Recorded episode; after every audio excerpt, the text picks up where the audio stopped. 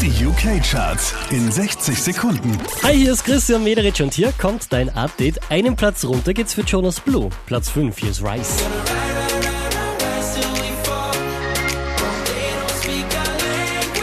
Neu auf der 4, Benny Blanco und Eastside.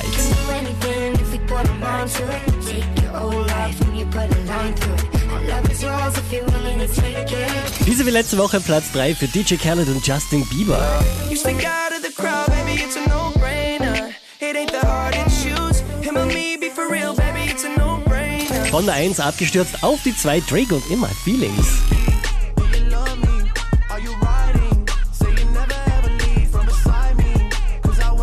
Letzte Woche Platz 2, diesmal zurück an der Spitze der UK Charts. Das ist George Ezra und Shotgun.